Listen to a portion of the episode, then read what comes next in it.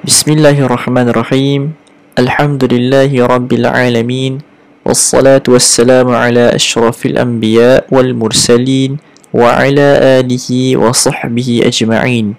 Subhanaka la ilma lana illa ma 'allamtana innaka antal alimul hakim. Wa la hawla wa la quwwata illa billahil aliyyil azim. Amma ba'du. Assalamualaikum warahmatullahi wabarakatuh. Kita bertemu lagi dalam siri kali ini. InsyaAllah kita akan bicarakan secara ringkas berkenaan dengan tajwid. Apa itu tajwid? Dan kita akan mulakan dengan pengenalan tajwid. Yang pertamanya, kita perlu mengetahui secara ringkas apakah maksud kepada tajwid. Dari segi sudut bahasa, tajwid ini datang daripada kata akar. Di dalam bahasa Arab, kita kena cari kata akar dahulu untuk kita mengetahui apakah maksud dari segi sudut bahasanya. Dari segi sudut bahasa, dia datang daripada huruf jawwada. Jawwada yujawwidu tajwidan. Maka apakah maksudnya? Maksudnya adalah kita memperbaikkan sesuatu, ataupun dengan kata lain at-tahsin wal-itqan. Kita memperbaikkan sesuatu, memperelokkan sesuatu. Maka itulah maksud kepada tajwid dari segi sudut bahasa. Adapun dari segi sudut istilah, tajwid bermaksud sesuatu ilmu ataupun satu ilmu yang mana dibincangkan di dalamnya kaifiyat ataupun cara-cara menyebut huruf Al-Quran, sama ada dari sudut makhraj huruf, iaitu tempat keluar, ataupun sifat huruf, bagaimana sifat ataupun bagaimana kriteria kita nak membezakan sesuatu huruf, dan juga hukum hakam yang lain, antaranya adalah waqaf dan ibtida, iaitu tempat berhenti dan juga di mana kita nak mulakannya, dan juga perkara-perkara yang berkaitan yang lain seperti panjang pendek, dengung dan sebagainya. Jadi ini kita katakan sebagai pengenalan ringkas istilah ilmu tajwid itu sendiri. Adapun dari segi sudut perkembangan, ini direkodkan oleh berbagai ulama yang mana membicarakan tentang ilmu Al-Quran dan juga tajwid, antaranya Al-Imam Al-Mar'ashi, antara lain lagi Al-Imam Abu Amru Ad-Dani dan berbagai lagi para ulama yang lain yang mana membicarakan tentang ilmu ini dengan sangat baik dan juga dengan sangat dalam. Maka kita katakan bahawa perkembangan ilmu tajwid, bilakah ilmu tajwid ini ada? Ilmu tajwid ada daripada zaman Nabi SAW. Dengan kata lain, kita kata bahawa Al-Quran itu sendiri turun dengan suatu penjagaan. Apakah penjagaan itu? Penjagaan dari sudut dalaman dan juga luaran.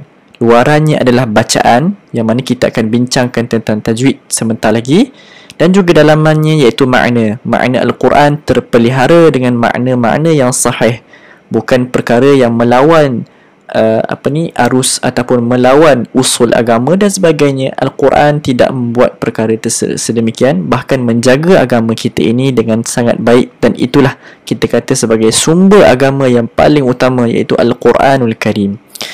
Maka kita katakan bahawa Al-Quran sudah pun menyediakan kita ini dengan sajian ilmu tajwid daripada awal sejak penurunannya lagi. Maka kita kata bahawa kenapa?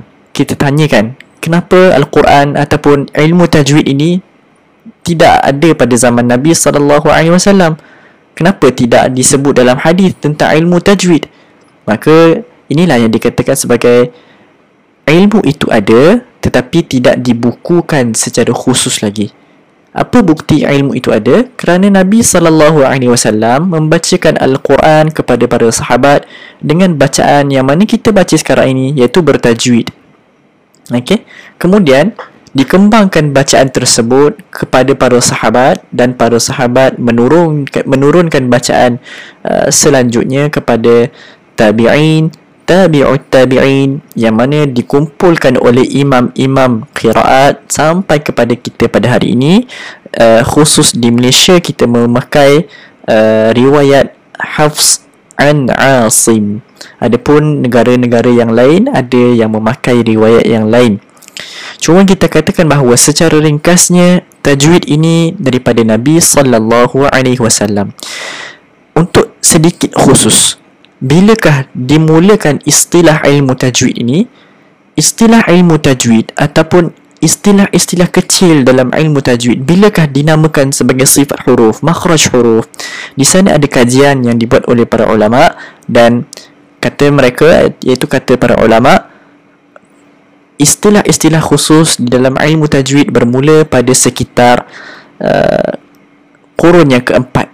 Okay, kurun yang keempat, yang mana di sana ada satu penulisan awal, okay, yang ditulis oleh seorang ulama. Akan tetapi lewat sedikit, walaupun istilah ada awal, cuma penulisan ada lambat. Okay, iaitu awal yang menulis adalah Al-Imam Al-Khaqani. Okay, Al-Imam Al-Khaqani, yang mana wafat pada tahun 325 Hijrah. Maka ilmu tajwid sudah ada pada zaman Nabi SAW. Istilah ilmu tajwid ada sedikit lambat, penulisannya sedikit lambat lagi. Maka itulah antara perkembangan ilmu tajwid yang mana sampai kepada kita hari ini cukup lengkap dengan adanya istilah mad, istilah qasar, istilah dengung dan sebagainya. Itu semua adalah yang dirangka oleh para ulama rahimahumullah. Moga Allah Ta'ala memberi mereka rahmat atas jasa mereka.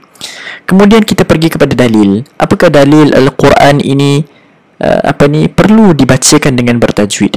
Baik, kata Allah Subhanahu wa Ta'ala di dalam surah Al-Muzammil, Allah Ta'ala menyebutkan, A'udhu billahi minasyaitan rajim, warattilil Qur'ana tartila. Iaitu pada surah Al-Muzammil ayat yang keempat. Kata Allah Ta'ala, dan bacalah Al-Quran itu dengan cara tartil. Maka kalimah tartil ini ditafsirkan oleh ramai ulama dalam tafsiran mereka. Antara yang masyhur iaitu tafsiran yang dibawa oleh Sayyiduna Ali karamallahu wajhah, iaitu yang bermaksud tartil ini membawa kepada tiga perkara penting, iaitu memberikan huruf itu hak dia, iaitu makhraj dan juga sifat, mencantikkan bacaan dengan apa yang ada, iaitu hukum hakamnya, kemudian mengetahui tentang ilmu waqaf dan juga ilmu ibtida, iaitu ilmu dekat mana kita nak berhenti dan dekat mana kita nak memulakan bacaan Al-Quran.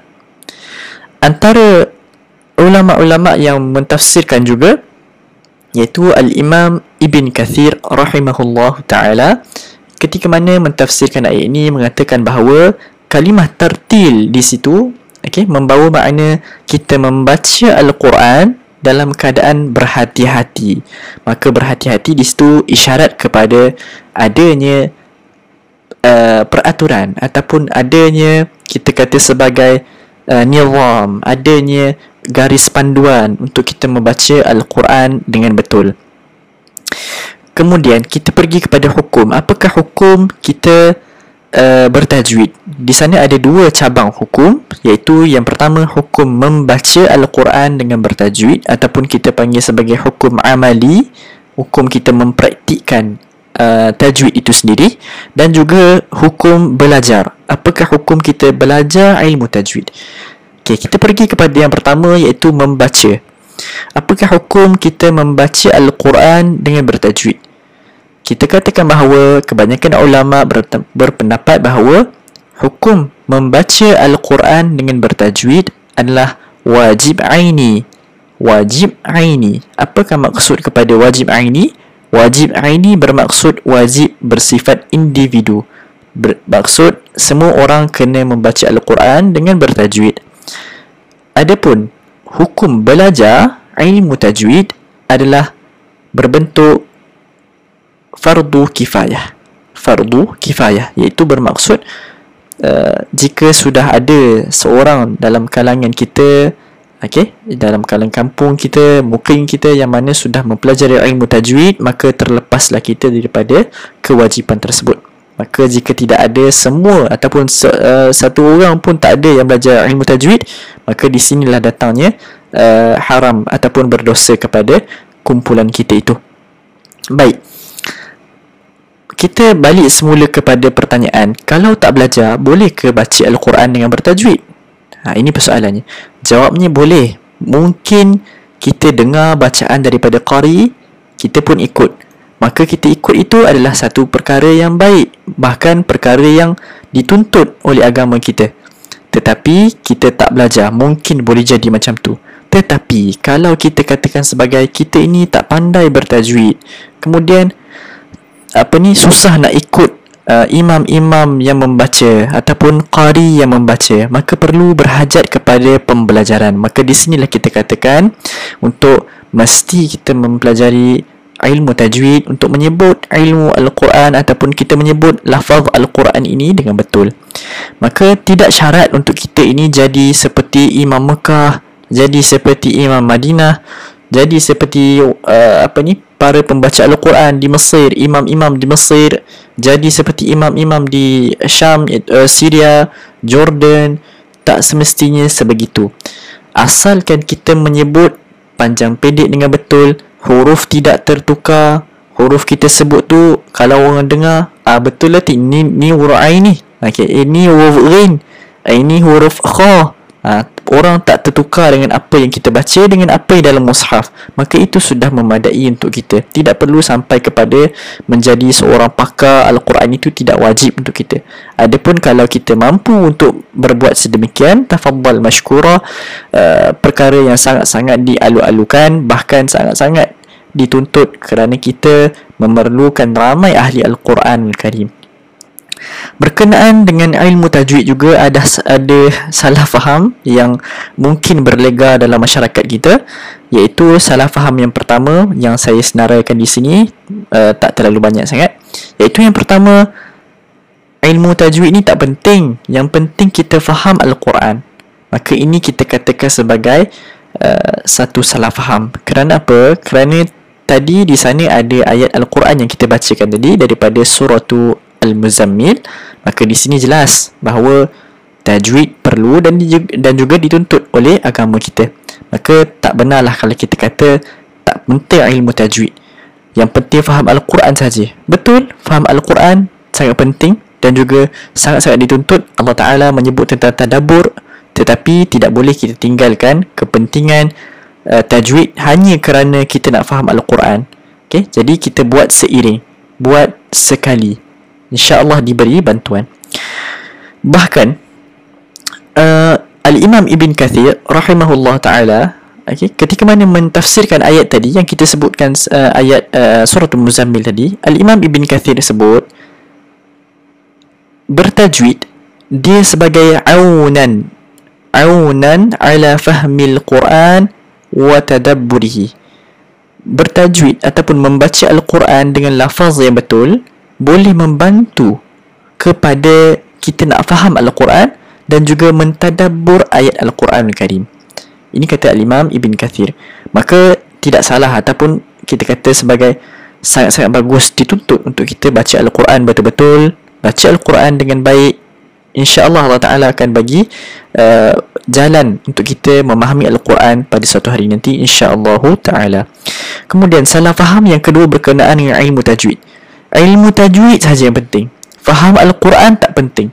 Ini juga satu benda yang silap. Kerana apa? Kerana Allah Ta'ala menyebut beberapa kali, seperti mana yang kita sebut dalam siri yang lepas berkenaan dengan tadabbur, Allah Ta'ala menyebut 4 kali tadabbur ini, menandakan bahawa tadabbur Al-Quran sangat penting, memahami ayat Al-Quran sangat penting, mempelajari ilmu untuk memahami Al-Quran sangat penting, mempelajari ilmu di dalam Al-Quran sangat penting, seperti ilmu akidah, ilmu fiqh, ilmu akhlak, ilmu tasawuf, ilmu sirah dan sebagainya. Ini semua sangat penting. Akan tetapi tak tepat kita kata bahawa tak baca Quran je kena tajwid, faham tu nanti, faham tu kita letak belakang dulu. Ini adalah satu benda yang tak tepat. Kita kena seiringkan perkara ini. Tidak tepat kalau kita kata awak baca pun tak betul lagi nak faham Quran. Ini adalah satu perkara ataupun salah faham sebenarnya. Tidak semestinya kita kata awak kena belajar tepat dulu, sebelum nak faham Quran kena belajar tepat dulu. Itu adalah salah faham. Kita buat seiringan, sambil-sambil betulkan bacaan, sambil-sambil kita mempelajari makna Al-Quran Al-Karim. Itu yang terbaik. Kemudian, kalau kita pergi secara khusus sedikit berkenaan dengan tajwid itu sendiri, ilmu tajwid itu sendiri, ramai juga yang tersilap faham berkenaan dengan usul tajwid. Ketika mana kita mentakrifkan ilmu tajwid pada awal tadi, kita katakan bahawa ilmu tajwid ini ada beberapa komponen disebut di dalam definisi itu. Antaranya adalah yang utama yang kita sebutkan, makhraj huruf, sifat huruf, ilmu waqaf dan ibtida. Ini antara yang utama. Kita panggil sebagai usul tajwid, iaitu komponen yang asas, komponen yang menjadi tonggak kepada ilmu tajwid. Habis tu hukum yang lain tak berkaitan ke? Berkaitan, tapi kita kata sebagai cabang. Kerana apa? Ini sebagai yang apa, usul, dan juga yang lain itu cabang. Kerana menyebut huruf dengan betul dan juga menyambung serta memberhentikan ayat dengan betul, melibatkan makna Al-Quran. Okey, melibatkan makna Al-Quran.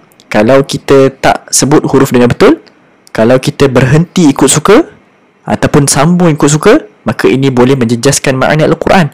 Maka kerana itulah kita kata sebagai ilmu ini ataupun tiga komponen ini adalah komponen yang paling asal ataupun usul kepada ilmu tajwid itu sendiri. Maka salah fahamnya di mana? Salah fahamnya adalah kita mementingkan cabang berbanding usul, iaitu kita kata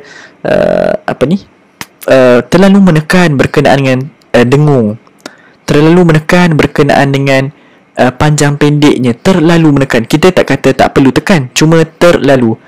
Dalam keadaan kita mengabaikan makhraj huruf, maka ini adalah kesilapan dan juga salah faham. Huruf tidak disebut dengan betul, huruf tidak ditekankan makhraj dan juga sifat, tetapi hanya diberi penekanan pada dengung. Dengung tak cukup dua harakat, kita kata ni completely salah ni, tak boleh. Okay? So itu kena jaga-jaga supaya kita tak terlibat dalam salah faham ini. Betulkan kesemuanya, makhraj dan juga sifat huruf kita jaga, di mana tempat berhenti, di mana tempat menyambung juga kita jaga. Dalam masa yang sama, dengung, panjang pendek, semuanya kita perlu jaga. Tebal nipis huruf, ini semua perlu kita jaga. Maka barulah terlepas daripada salah faham yang ketiga ini.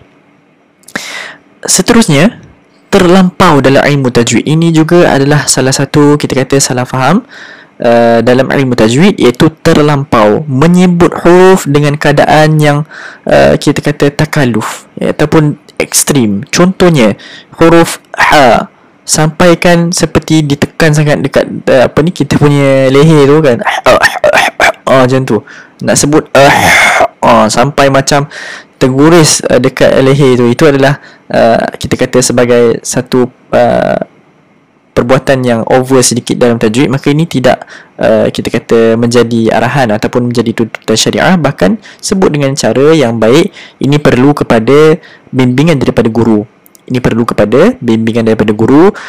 Penting untuk kita bertalaqi Al-Quranul Karim bersama dengan guru. Tidak cukup untuk kita mendengar sahaja, bahkan perlu dibetulkan. Okay? Jadi insyaAllah kita